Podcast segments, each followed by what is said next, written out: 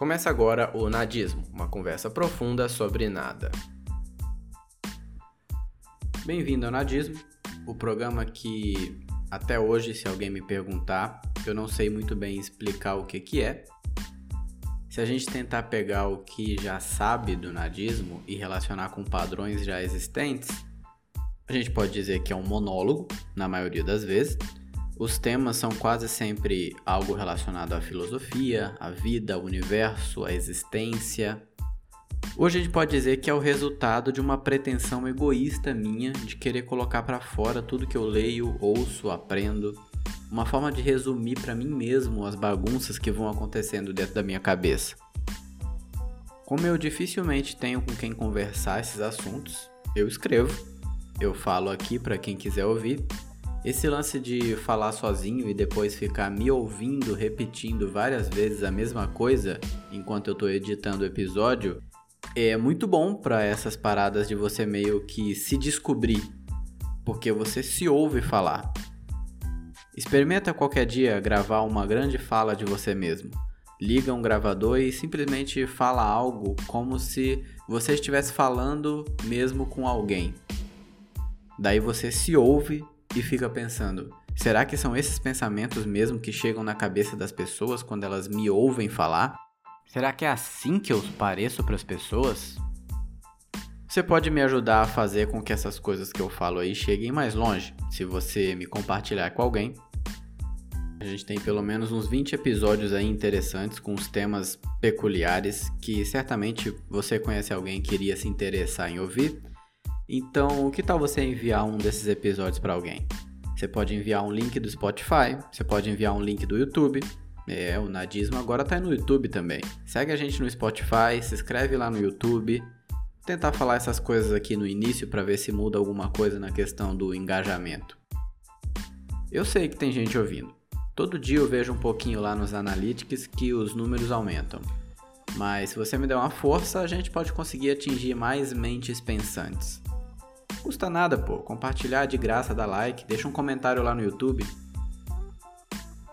Enquanto você fica aqui, gastando alguns minutos do seu dia me ouvindo, a vida lá fora não para de acontecer. A gente já falou muito de vida por aqui, já fantasiamos muito sobre a vida, sobre possibilidades.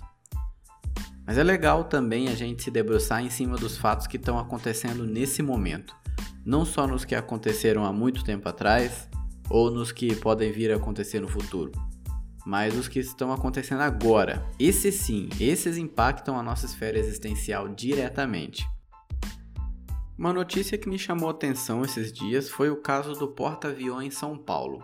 Eu não sei se você está a par dessa história, mas aparentemente o fundo do mar brasileiro, mais precisamente na região das águas jurisdicionais, que é 350 quilômetros à frente da costa, perto ali da costa de Pernambuco, tem agora um navio aeródromo no fundo do oceano, que é aquele estilo de navio que tem uma pista de decolagem em cima. Decolagem e pouso, óbvio, né? O que todo mundo popularmente conhece como porta-aviões. Mas por que essa notícia me marcou?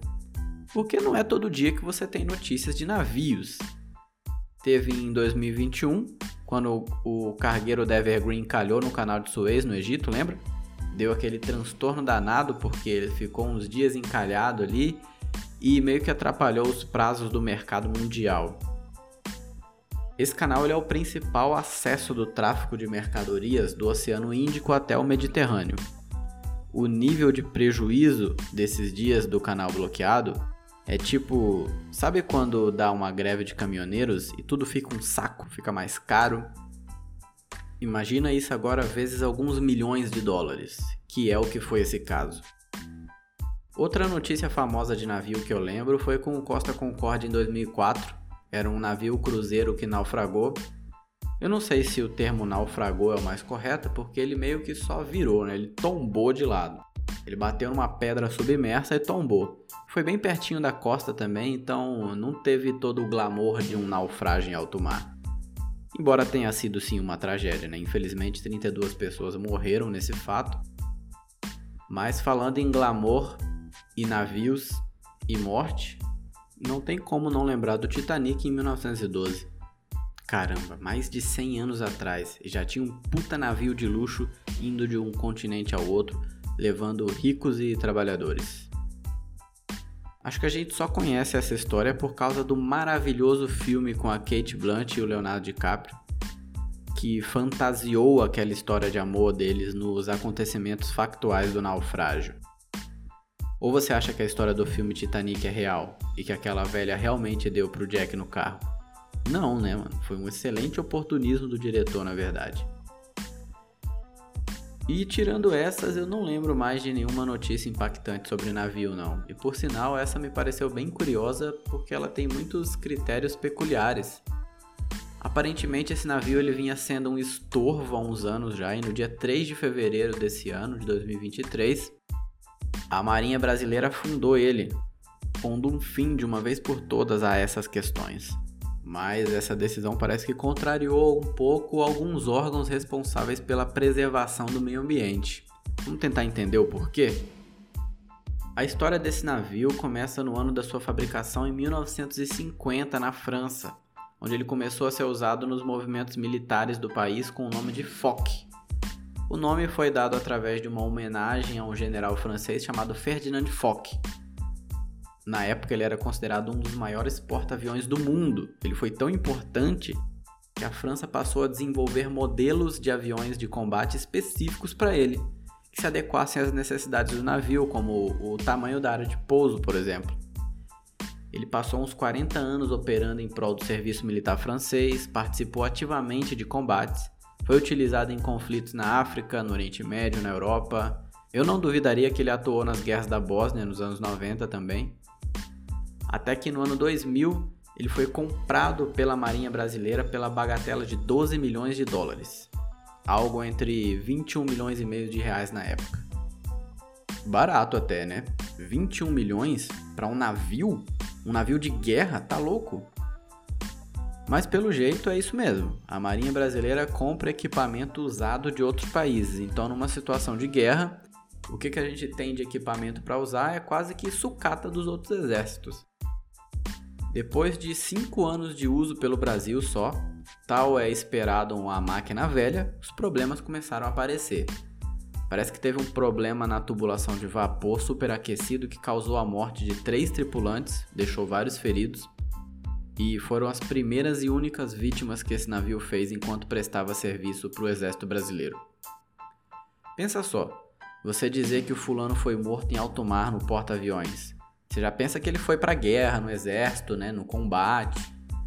Só que não, na verdade a Kombi marítima em que ele estava tripulando é que deu pau. Pelo menos as famílias das vítimas acredito que recebem uma pensão legal do governo. Tomara, né? O navio ficou dois anos na oficina recebendo reparos e só voltou ativa em 2007, e ficou meio que na corda bamba ali por uns 10 anos até que a Marinha decidiu que o custo de recuperar 100% do navio ia ser muito alto. Então eles decidiram que eles iam aposentar a embarcação. E quais são os destinos de um veículo desse calibre quando ele é aposentado? Tem algumas possibilidades. O navio ele pode virar atração turística, pode virar um museu militar, por exemplo, pode ser palco de excursões escolares, mas é claro que para isso a embarcação ela deve estar no mínimo em boas condições, né? Tem que ter um projeto envolvido ali, um gasto público, tem que ter uma manutenção e é claro que isso ia retornar em cultura para o país. Mas nem adianta que esse critério nunca é levado em consideração no Brasil, parece. Ou então ela pode ser vendida para um desmanche, que foi exatamente o que aconteceu em 2021 o porta-aviões ele foi vendido para uma empresa turca, a empresa chamada SUK, que é abreviação de eu vou tentar ler o nome aqui, Suk Diniz Diniktik. Então a gente vai chamar só de SUK. Essa empresa turca, a SUK, ela comprou o navio no leilão, ela pagou 10 milhões de reais. 10 milhões, mano, num navio. Tá certo que ele é sucata, né, mas é um navio de guerra, cara. A SUC contratou uma empresa específica para fazer o transporte do navio até a Turquia, porque lá ele ia para o desmanche de navio e os materiais retirados dele iam ser todos de alguma forma reaproveitados. Muito lindo, né? O fim perfeito de uma máquina que foi criada para matar, terminar fazendo parte da vida. Mas no meio desse processo foi descoberta uma quantidade absurda de amianto nos revestimentos do navio. E amianto é um produto altamente perigoso para a saúde. Ele pode causar câncer de pulmão nas pessoas, dentre outros males. Por incrível que pareça, era muito comum as pessoas conviverem com amianto o dia inteiro. Sabe aquelas telhas cinza que parece ser uma placa de cimento bem fininha? Puro amianto. Nos Estados Unidos, as casas todas eram revestidas com amianto por conta da isolação térmica. Então o navio ele também era revestido todo de amianto em grandes quantidades, porque abafava o som do maquinário do navio para a galera do comando ali conseguir trabalhar, senão o nego ficava louco com barulho. Só que quando descobriram esse amianto, a empresa turca mandou retornar o navio para o Brasil. E chegando aqui, a justiça brasileira não deixou ele atracar nos postos brasileiros. Ficou um tempo nesse impasse aí, com um navio cancerígeno circulando pelo mar do Brasil praticamente um ano. No início do ano, agora em janeiro, a SUC falou que se o Brasil não tomasse alguma providência, eles iriam simplesmente deixar o navio abandonado no mar e vazar. Pensa no lado deles. Você sabe quanto que é ficar pagando por um serviço de rebocador de navio? Mano, pelo que eu vi aqui, eles cobram por tonelada transportada. Parece que de 6 a 10 reais por tonelada. Então, um cara desse que trabalha rebocando navio nos portos, ele tem um salário mensal aí de 50 a 300 mil reais. Faz a gente pensar um pouco, né? Pô, será que eu dou conta de pilotar uma embarcação dessas? Eu faço baliza tranquilamente com meu Ford K, sem dificuldade nenhuma. Agora, um navio, é, eu acho que deve ser um pouco mais difícil, né? O cara ganha 300 mil por mês, tem que ser no mínimo um trampo mesmo. Então imagina o tanto que a SUC não estava gastando com isso, por conta da morosidade da justiça brasileira. Ele precisou ficar rebocando o navio de um lado para o outro na costa do país aí por mais de um ano.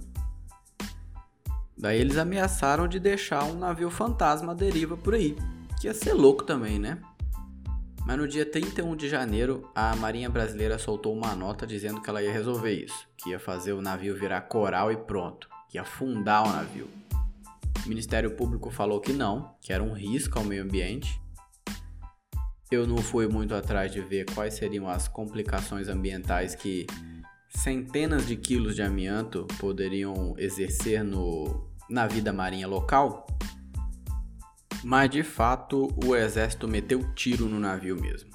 Ele mora agora no fundo do mar, a precisos 5 mil metros de profundidade, numa região que, de acordo com os relatórios da Marinha, foi escolhida especificamente por não ter cabos de fibra ótica, não conter uma questão muito específica de fauna ou flora ou que afetasse o meio ambiente, não tem muita movimentação de nada. Então eles meio que estão dizendo que se preocuparam em fazer isso da melhor maneira possível, tipo uma eutanásia.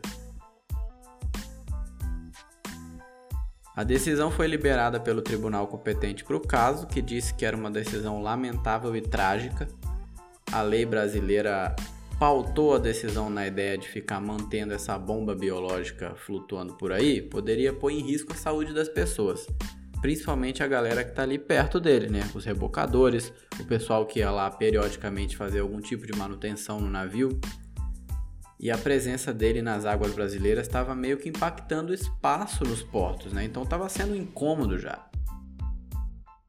A decisão de afundar o navio não foi muito bem vista pelas empresas. Tinha até uma empresa da Arábia Saudita que estava oferecendo 30 milhões pelo navio. A turca SUC e a MSK emitiram um comunicado dizendo que o Brasil tinha sido inerte nessa questão, que negligenciou algumas questões e acabaram jogando dinheiro público por água abaixo. No fundo do oceano, para falar a verdade.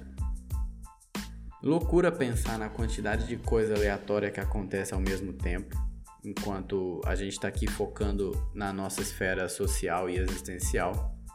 Essa é uma típica notícia que não faz diferença nenhuma na sua vida, mas olha na vida de tanta gente o quanto que ela impactou.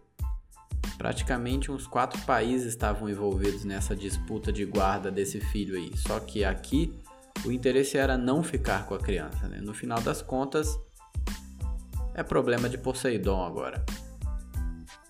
E antes que esse assunto comece a ficar desinteressante, o episódio faça como navio, vá por água abaixo. A gente vai encerrando por aqui. Muito obrigado para quem ficou até o final e vamos fazer um negócio para eu saber que você ouviu até o fim do episódio. Que tal a gente bolar uma palavra aqui para você ir lá no vídeo do YouTube desse episódio e comentar algo específico nele? Que tal Poseidon? Comenta Poseidon lá no YouTube que eu vou saber que você ouviu do início ao fim. Não esquece de se inscrever também no canal do YouTube, de seguir no Spotify, que é a mídia principal do nadismo, né? O resto você já sabe. Semana que vem tem mais nadismo aí com outro assunto super útil para você, igual esse navio foi útil para o Brasil. Beleza? É isso. Um abraço e tchau, tchau.